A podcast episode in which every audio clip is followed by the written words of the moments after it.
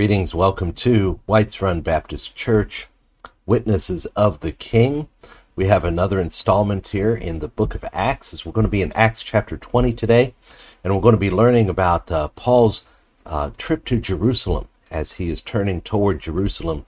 Uh, we got to the end of his second missionary journey in Acts chapter 18, verse 23, and he returned to Antioch to report into the church that had originally sent him on all his missionary journeys. And then he departed from there on a third missionary journey to return primarily to the churches in which he had ministered before to strengthen them and encourage them. And now we're at a turning point in that third missionary journey in which Paul is has set his face toward Jerusalem as it were was said of Jesus. It's very interesting because what we're seeing is Paul resolved in the spirit to go, and let's take a look at that. Uh, he resolved in the spirit to pass through Macedonia and Achaia and to go to Jerusalem. And so he is being led of the Spirit to go to Jerusalem. However, we see great foreshadowing that difficulties await him there. And we're going to see even more of that as we get closer to that time that he arrives there. And it, you could see it again here in Acts chapter 20 after the passage we'll be looking at today. He says, I do not account my life of any value, nor as precious to myself, only I may finish the course and the ministry that I received from the Lord Jesus, to testify to the gospel of the grace of God. In other words, he knows peril awaits him in Jerusalem. He doesn't know the exact nature of it. He doesn't know exactly what's going to happen, but yet the Holy Spirit's been kind enough to prepare him for it. And as he goes there, he is resolved to go there much as Jesus was in Luke 9:51 and it's not a surprise that we see this theme in the book of Acts because the book of Acts was also written by Luke. And here's what it says there when the days drew near for him to be taken up that is for for Jesus to be crucified he set his face to go to Jerusalem.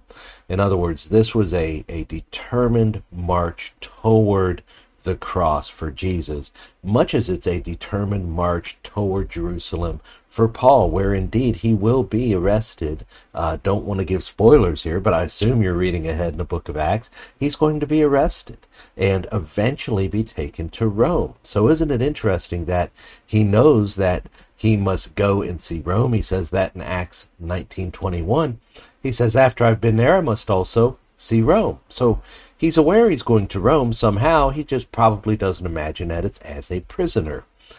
So I've named this series, or this uh, two or three sermon series that I have in the middle here, Passion of the Preacher. I've named it Passion for two reasons, because that's what we called it when Jesus went uh, to the cross and was resurrected. We call, call that the Passion of the Christ. And uh, I see a parallel here in what Paul is doing and going toward Jerusalem, but also the passion because what we're going to see in these last days of his last missionary journey before being arrested is we're going to see Paul act in a way that really reveals what he is passionate about. And I hope that you'll see these things with me. And we're going to find great encouragement from what we learn here today. So let's take a look at Acts chapter 20. We will look at the first 12 verses here, and this will give us some idea of what's happening here. After the uproar ceased, this is the uproar in Ephesus. Uh, after the uproar ceased, Paul sent for the disciples, and after encouraging them, he said farewell and departed for Macedonia. When he had gone through these regions and had given them much encouragement, he came to Greece. There he spent three months, and when a plot was made against him by the Jews, as he was about to set sail for Syria, he decided to return through Macedonia. Sopater the Berean, son of Pyrrhus, accompanied him, and of the Thessalonians Aristarchus and Secundus, and Gaius of Derbe, and Timothy, and the Asians, Tychicus and Trophimus. These went on ahead and were waiting for us at Troas, but we sailed away from Philippi after the days of unleavened bread, and in five days we came to them at Troas, where we stayed for seven days. On the first day of the week, when we were gathered together to break bread, Paul talked with them, intending to depart on the next day, and he prolonged his speech until midnight. There were many lamps in the upper room where we were gathered, and a young man named Eutychus, sitting at the window, sank into a deep sleep as Paul talked still longer, and being overcome by sleep, he fell down from the third story and was taken up dead. But Paul went down and bent over him, and taking him in his arms, said, Do not be alarmed, for his life is in him. And when Paul had gone up and had broken bread and eaten, he conversed with them a long while until daybreak, and so departed. And they took the youth away alive, and were not a little comforted. Let's pray. Father God, we thank you so much for your servants. We thank you for Luke's careful account of all that they did. And Lord, I pray that these things, as you have preserved them by the power of your Spirit, will be an encouragement to us this day. We believe that your word is God breathed. We believe that it is inspired and that it is useful. And so, Lord, make it useful to us this day that we may be indeed uh, glorified with your Son, Jesus. We thank you in Jesus' name. Amen. Well, that's uh, an interesting thing. Uh, this young man falling asleep during the preaching, uh, probably something that many of us are accustomed to seeing on, you know, on occasion at least. Uh, R.C. Sproul, when he preached through this passage of the book of Acts, uh, he subtitled this particular section, The Perils of Falling Asleep in Church. And I'm sure you could use this as an instructive to your children. Be careful not to fall asleep in church. You never know what might happen. But what we see here is with Paul, we see that he has his passions revealed here. And we see two of them that we're going to talk about this week, and then we'll do the rest of chapter 20 next week, talk about more of his passions. But two of them we see here are to support and to encourage. So, first of all, support. This is only indirectly mentioned here, and it's mentioned by way of mentioning these p- traveling companions that he has. He has more than the usual number of people with him, you might have noticed. Paul was gathering financial support for Jerusalem. And in order to be accountable, but also to be diplomatic and, and present the the financial support for the people in Jerusalem, representatives of some of the various churches were traveling with Paul to Jerusalem to present this offering to them. And so Paul was gathering the support, and it was uh, it's it's mentioned more in the letters than it is here in the book of Acts. And in the book of Acts, it will be mentioned in Acts chapter 24, verse 17, uh, where Paul is accounting why he was in Jerusalem. He says, Now after several years, I came to bring alms to my nation and to present offerings. And so Paul mentions this then, and this is what he was in the act of doing now. If you'll notice in Acts chapter 20, verse 3, he was ministering in Greece for about three months. This is probably primarily Corinth that he is ministering in. That was the largest church there, and maybe ministering and expanding out into the area around it. But this is likely Corinth, and this is the time and the place from which Paul wrote the book of Romans. Now, what does that have to do with what we're talking about, his support? Look what he says in the book of Romans about this.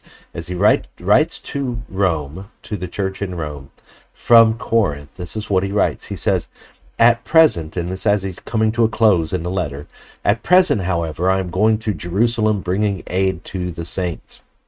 For Macedonia and Achaia have been pleased to make some contribution for the poor among the saints at Jerusalem, for they were pleased to do it, and indeed they owe it to them. For if the Gentiles come to share in their spiritual blessings, they also uh, they ought also to be of service to them in material blessings. And so Paul was passionate about support. He was passionate about bringing to these people what it was that they needed in their time of support. The reason why there was so much need in Jerusalem, it accounts earlier in the book of Acts that indeed there was a famine in that area. And we know from reading the Bible that famines around Jerusalem are common, especially when God is displeased with the nation of Israel. And so this is uh, likely that kind of a judgment that he's brought upon them. And also for the believers in the area of Jerusalem, it was particularly difficult because there was much discrimination against the people of what they were calling the way, and now we're just coming to be called Christians. The Jews would di- discriminate against them. That was a primarily Jewish area, and the Christians there were primarily Jewish, and they would be discriminated against by not being able to find gainful employment, or if they were independent business owners, that the Jews wouldn't go to their stores uh, because they were rejecting them and the gospel and everything else. And so they would discriminate against the believers in that way. So it was very difficult for the believers there to make a living, which frankly is why so many left. Many, many people left Jerusalem to find uh, uh, places that were more comfortable, were more accepting of their faith. But Paul was also a tremendous believer in the unity of the church. If you read the letter to the Ephesians, indeed it's mentioned in every one of his letters, the idea of unity.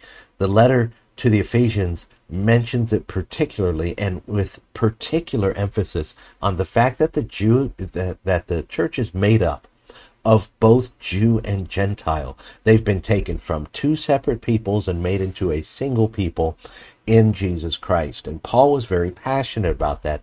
And notice what he says there in verse 27 in Romans 15. He says, They were pleased to do it, and indeed they owe it to them. For if Gentiles have come to share in their spiritual blessings, they ought also to be of service to them in material blessings. In other words, the Gentiles ought to have the attitude that we are sharing in the blessings of the Jews. This is very much the case. Paul continues to make the case well into his ministry. Now, mind you, he was primarily a minister to the Gentiles, but he describes the gospel as coming first to the Jew, then to the Gentile. And so, as Gentiles, we are described by Paul as being grafted in. We're, we were the ones that were aliens and strangers and now have been brought near. So, how much more should we respect those who have always been near and have remained so by putting their trust in Jesus Christ? And indeed, then we ought to be, if we are grateful for the blessings that we've received through that nation, then we ought to be willing then to share in material things because of the spiritual blessings we have received. And this is what Paul is saying. He is passionate about this this support for the church in Jerusalem.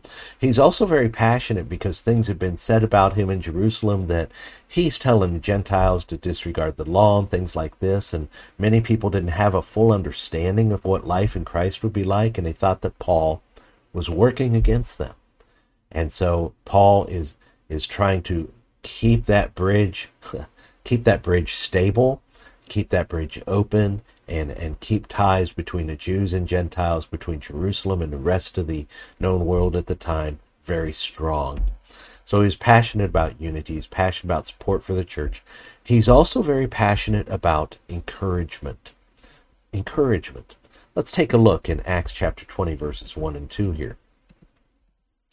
Uh, we see here that uh, that the word encouragement appears two times.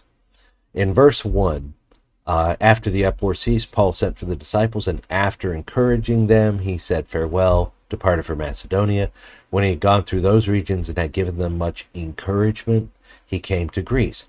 And so this is about encouragement. He likes to uh, have encouragement. We're going to see this word again in verse 12 at the other end of the passage that we are examining today. And this is an interesting word. It's parakaleo in the Greek, and it's uh, two words stuck together a prefix that means of or with, and a suffix that means to call or name. And kind of the basic idea of it is to call alongside. It also gives the idea of begging or pleading. Now, it's most often for us in uh, translated as encourage or exhort or to comfort. And we find it in all those kinds of ways. It's the idea that um, we give support or confidence or hope to somebody with the intent to stimulate appropriate behavior. In other words, it's to, to make someone's heart strong, someone's innards have the right attitude and have the right encouragement. And we see this word interestingly used in Acts chapter 14, verse 16, as Jesus prepares his disciples for his departure. He says, uh, uh, I've gone to the wrong place. I'm supposed to go to John. Let me fix this. Okay. John 14, 16, right in the midst of this discourse he has with his disciples on the last night when he's arrested, he says, I will ask the Father, he will give you another helper. And if you've memorized that in other translations, he says, another comforter to be with you forever, even the Spirit of truth. So he speaks of the Holy Spirit as this helper or comforter, which was a paraclete. In other words, it's this same word used for encouragement here. And so, for to bring this encouragement into uh, what we see here, uh, this encouragement is powerfully helpful to understand as simply this the primary driver of the Christian life is faith. It is by grace through faith that we are saved. It is by faith that we do all that we do. It is by faith that all the people of old, as the book of Hebrews accounts it, accomplished what they accomplished. It was by their faith. And so, with our primary driver being to faith, it's safe to say that encouragement is the increasing of our faith. And you might ask, well, how is that done exactly? How is it that encouragement increases our faith? How is Paul doing that here? Or how does he do it elsewhere? Well, it's very simply this he draws our focus to the person and work of Jesus Christ. We increase in our faith when the object of our faith is enlarged in our sight.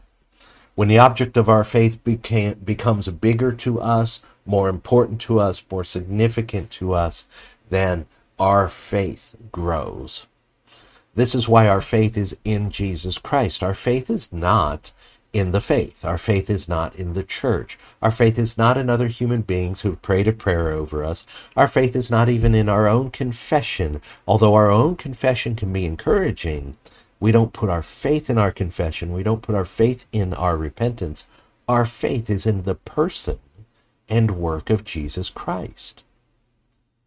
And we increase our faith by reminding one another in the context of the church, by the Word of God, look, this is what Jesus has done for you. This is who you are in Jesus Christ. This is what has been promised to you, and this is what Jesus has done that we may know he will fulfill all of his promises.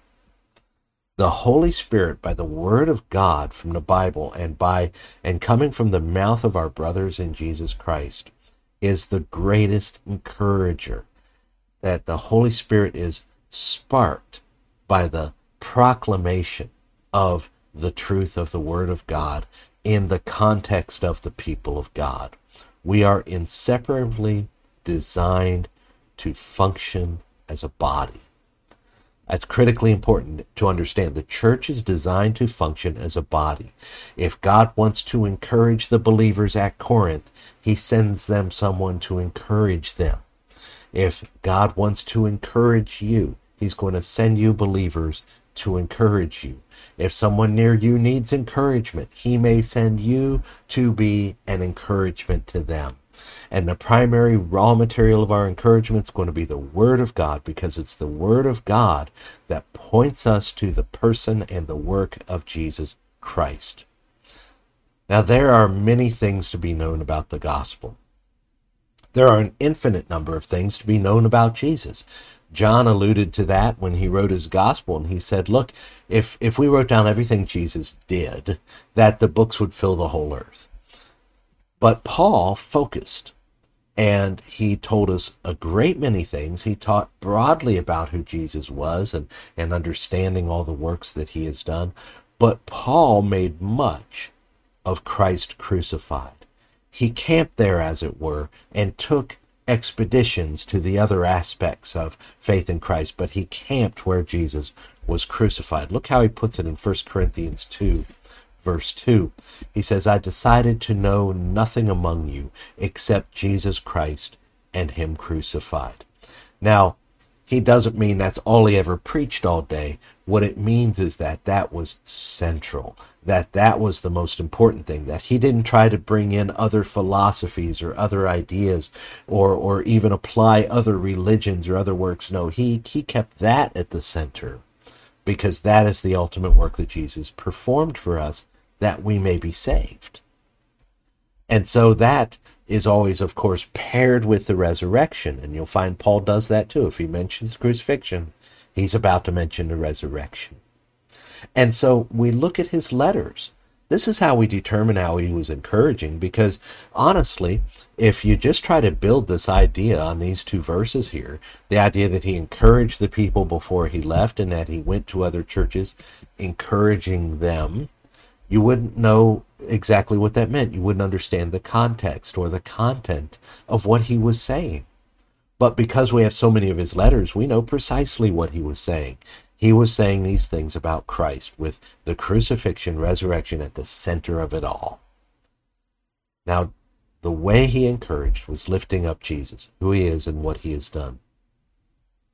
The author John Snyder, who wrote uh, a Bible study called Behold Your God, he said this way He said, The gospel is the good news that God has done everything necessary to save us ultimately from sin and its consequences and to bring us to Himself.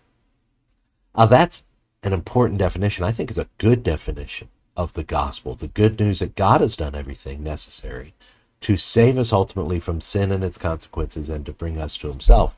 This is the encouragement if it were simply up to us, if our salvation was a matter of the works that we do, then the only encouragement we would have is that we've done well enough. And if we read the Bible, particularly things like the Sermon on the Mount, we will very quickly discover that none of us have done well enough, and that we will then be discouraged in our endeavors. Jesus offered himself in our place to take the wrath of God that was due to us for our sins. He's taken our punishment. And he then is the one who is worthy and of all praise and honor and glory and power and dominion. He's worthy of it all. He is the one that's worthy to open a scroll in the book of Revelation. He is the one that's worthy to have our allegiance and to have our obedience because he has done this for us. And he's the only one that was worthy to do that act for us because he's the only one that has never sinned. An exchange uh, for taking our sins upon himself, then he gives us his perfect righteousness. It, look at it this way, as Paul describes it in Romans chapter 3, that his righteousness becomes made available to us. That means all the credit that he gets for all the good and positive things that he did in his life here, that gets credited to our account. And so our debt is taken away and we're given a credit to our account. And the Father then views the people of Jesus Christ as Jesus Christ himself, as his body. That's why it's careful to call us his body. And let me ask you this who's going to argue with the author of life itself? The sinless God man who laid down his life for us. Who's going to bring accusation against anyone that God says belongs to him? See, Paul was not merely telling people how to live. Paul wasn't just laying out the rules for Christian living. Paul wasn't even telling us how to get the best out of God, how to how to work things so that we get what we want from God. What Paul was teaching was who Jesus Christ was and what it is he did for us. Now along the way, he would preach and teach much practical wisdom for living because that needs to be done. We're still in the here and now. We still minister here in the present. And so it's not just about going to heaven one day and being with the Lord, it is about eternal life beginning now. And so there would be much practical encouragement, but the the the weight of it comes from the identity of Jesus Christ and the work that he performed. So Christian encouragement is not a pep talk. It's not encouraging someone to try harder. It's not encouraging someone that they can find it within themselves to achieve. Christian encouragement is to draw our focus to the Lord Jesus Christ, a constant reminder of his identity and his work. And that motivates us then to perform and to work and to strive in the ministry of the gospel from an attitude of devotion, an attitude of confidence, because our trust is in the one who does not. Well, you see, Paul loved to encourage, and he spoke as long as someone would listen. In the last night in Troas, You'll notice uh, the first day of the week, that would be a Sunday when we were gathered together to break bread. There's several things we have to understand here as far as background before we fully understand the weight of what happens here. They uh, were already in the habit of worshiping on the first day of the week. Many people argue that we're supposed to keep the Sabbath. Look, you can keep the Sabbath if you want to, but it's not binding upon Christians. Jesus has fulfilled the law, and according to the book of Hebrews, he is our ultimate Sabbath rest. I think you could find great encouragement from observing a Saturday Sabbath, and, and it would certainly be good for your family if you do it properly, focusing on God all that day. But nevertheless, we see the early church was beginning to worship on the first day of the week. Now, men, much of the early church were Jews, so they would also still celebrate the Sabbath, but then the next day they would also celebrate. The problem that they had was simply this that the first day of the week wasn't a weekend. They didn't have a two day weekend like we do now in our world. And they would have the Sabbath off because of religious convictions. They would not be required by people to work on their Sabbath on the Saturday, but they would work the other six days of the week. So when they gather together to worship, this is on a work day. And it is probably in the evening after their work is done for the day that they would gather together they would break bread. In other words, they would have communion, but they would also have fellowship meal. And then they would also hear the Word of God expounded. They would read from the Scriptures, or they would read from the letters that they had received from apostles, and they would read those things, and they would discuss those things, and they would be encouraged. And so this is what we come into in verse 7 here. The first day of the week, they're gathered together to break bread. Luke's with them because he says we. Paul talked with them intending to depart the next day, prolonged his speech until midnight. So they're they're up till midnight on a weekday. Okay, so everyone there has already worked. This young man's probably already worked hard that day, and they're up until midnight. And to get the real context of what happens here, um, you've worked a full day. You've listened to Paul now preach or teach until midnight. You're in an area of the world that is a basically warm climate. You're in a room full of people taking up oxygen and generating heat, and a bunch of lamps are there taking up oxygen, giving off heat, and poor Eutychus here becomes drowsy, becomes, as it says, overcome with sleep. Well, he's sitting in the window, and their windows then were different than our windows now. Their windows were larger, their windows did not have glass. They came closer to the floor because they were used primarily for the ventilation. They were meeting in an upper room. The upper rooms would be the best ones for ventilation. And so he is he has positioned himself by the window, which indicates that he's trying to stay with it. He's trying to stay awake because he's gone where the very freshest air is, and he's gotten as much fresh air as he can but it's not even enough. Ultimately, he's overcome. He topples to the ground out of this third floor and is killed.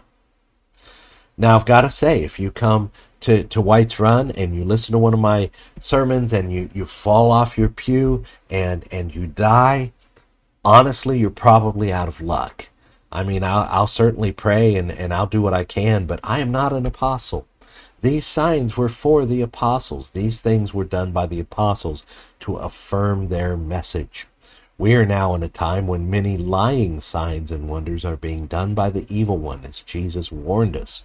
And so he's not throwing around a whole lot of signs and resurrections and things like that, uh, because so that there's not confusion.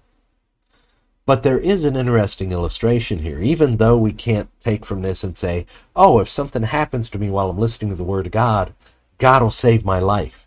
Well, He will save your life, but He'll save it ultimately. You may go to be with heaven that day. If poor Eutychus lived now, fell asleep in my sermon, fell to the ground off the pew, then he would be with the Lord, which is just as good and maybe even a better salvation than being resurrected. But nevertheless, this sign was needed for the people as a great encouragement because how does it sum it up at the end in verse 12 here? It says this They took the youth away alive and were not a little comforted. That's Luke's way of saying they were very, very comforted because he tends to understate things. But those who fear, who hear the word of God, who heed the word of God, who seek it out, they need not fear death. Death has nothing over them. Not that you'll be revived if you happen to get in a car accident on the way to church or whatever, but that you will have life eternal that you will have ultimate life. This is a sign of life, is that they would seek the words of truth. In fact, they're called the words of life in a couple places.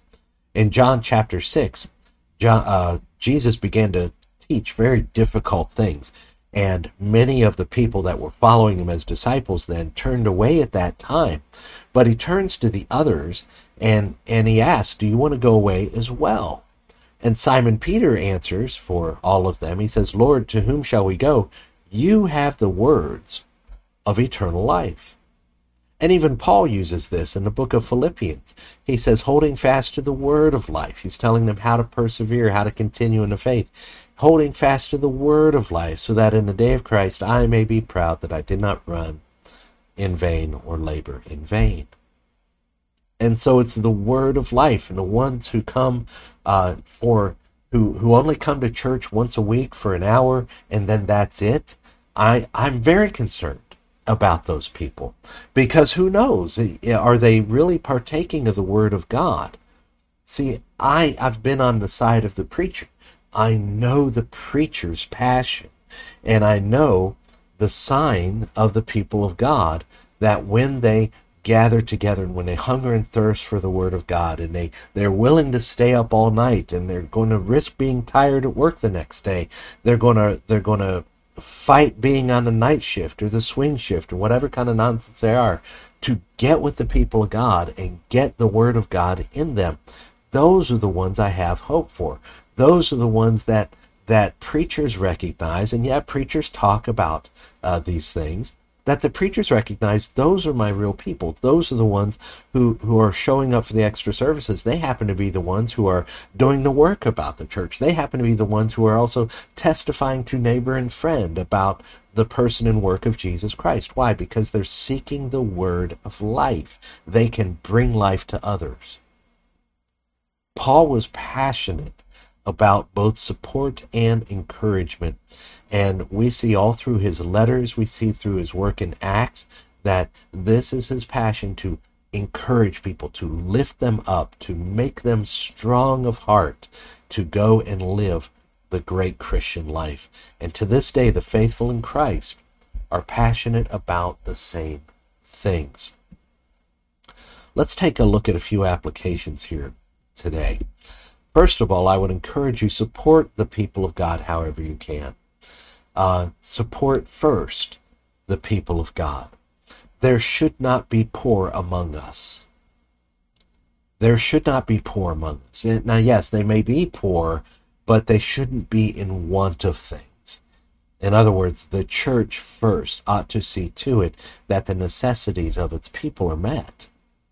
This is powerfully important for us to do. And this is a testimony to those who are not in the church, who do not have faith in Christ. It's a testimony to say, oh, our people don't worry about that. You know, we take care of one another. If if I have a house and someone needs a place to stay tonight, that's where they're staying. If I have an automobile that I'm not using and someone needs an automobile, we give them the automobile. It's not difficult. It doesn't require a lot of careful prayer and planning and thought. It's simply we share as we have. This is the model in the book of Acts. This is encouragement to Paul through his letters that we would give to those who are in need among us first, and then secondarily into our surrounding areas and communities. So support the people of God however you can. And be willing to take support. There's an awful thing rampant among the people of God, which has always been so, and that is pride.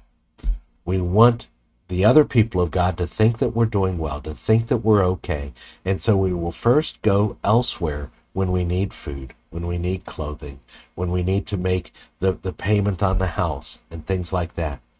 Go to the people of God to meet your needs. Because if you do not, you are actually robbing them of the opportunity to serve you in that way, and you're actually robbing Jesus Christ of the glory that he would receive for that need being met among the people of God. Go to the people of God first for your help. And then, secondly, uh, give encouragement regardless of your position among God's people, you do not have to be a an apostle, which they're all gone now anyway, or a preacher or pastor or anything like that in order to give encouragement. We are called to love one another, and the greatest love that we can give is to encourage one another, to lift up the person of Jesus Christ, his character and his works in the sight of one another. This is a very basic expression of love, and the most help that we can be to one another is to turn them toward Christ in whatever their need is. And secondarily, receive encouragement, get encouragement from people of God. And that's going to require you to gather with the people of God and perhaps even learn His Word late into the night. Just don't sit by the window. So these are some encouragements that we have and we are in need of encouragement in this world. This is why we must give encouragement. This is why we must receive encouragement, because there is chaos, and there's chaos outside us, all around us, turmoil, political and and uh, and cultural turmoil all throughout our world. But there's also turmoil within us, within each one of us, and difficulties and struggles that we have, and we are meant as God's people to share those burdens together and to ultimately give them over to Christ, but he's going to do it through his people. So, our only comfort is in the Word of God. And the best place to receive that comfort is among the people of God. What Paul wanted for his people was that they would be able to get together and feast on the bread of life, Jesus Christ. That they would be able to get together and drink the living water that Jesus provides. That they would want to know Christ above all other things. Now, Paul would deny, uh, would not deny anyone willing to stay and take in more. I have a feeling that as long as Paul had an audience, he would proclaim Jesus Christ. And he would proclaim him as long as that audience was there. And indeed, I know something of what he means. I know something of what he means. It's a pure, high, beautiful, and encouraging motivation. So take the chance, take the risk, drink in deeply, feast on the bread of life, that you indeed also may be encouraged. Let's close with a word of prayer. Father God, we praise you that today you have encouraged us we see what you do through your word and through your people. You do not let us remain in despair, but you lift us up. And as the churches struggled, you sent them Paul and you sent others, and you sent Timothy and Titus and, and so many others that we learn about and many that we don't learn about. Lord, you sent them to encourage, to build up your churches with your word. And by your great Spirit, you encouraged their hearts and you brought them near to yourself. And you do the same thing today. For Lord, this is an unbroken chain of the faithful through 2,000 years, Lord, that we know you by your great grace, that you encourage us by the power of your Spirit and by the, the work of your people. And we praise you for that because to you is due all glory and honor for these things. We thank you and we praise you together today as we examine this and as we examine ourselves. We thank you, Lord. Send the Holy Spirit to give us understanding. In Jesus' name, amen. Well, I hope you've enjoyed this, this time together. We have uh, an email address, whitesrunbaptist at gmail.com. You can contact us there. I will answer your emails personally. Any kinds of questions or concerns that you have, or if you need some, some help with something, we can even help you find a church in your area that you, you may be uh, able to join up with and to serve the Lord in. So God bless you and take care.